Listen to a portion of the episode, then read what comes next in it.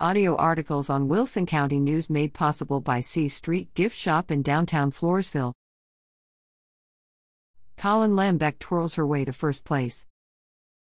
Colin Lambeck of Stockdale takes her place at the top of the podium, upon being named Juvenile Miss Majorette of America at the National Baton Twirling Association National Championships, held the week of July 18th, at the University of Notre Dame in Indiana. She also won the Juvenile X Strut and Juvenile 2 Baton National Championships.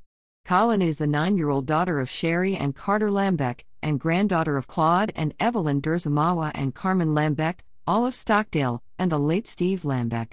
She will be a 4th grader at Stockdale Elementary School in the fall.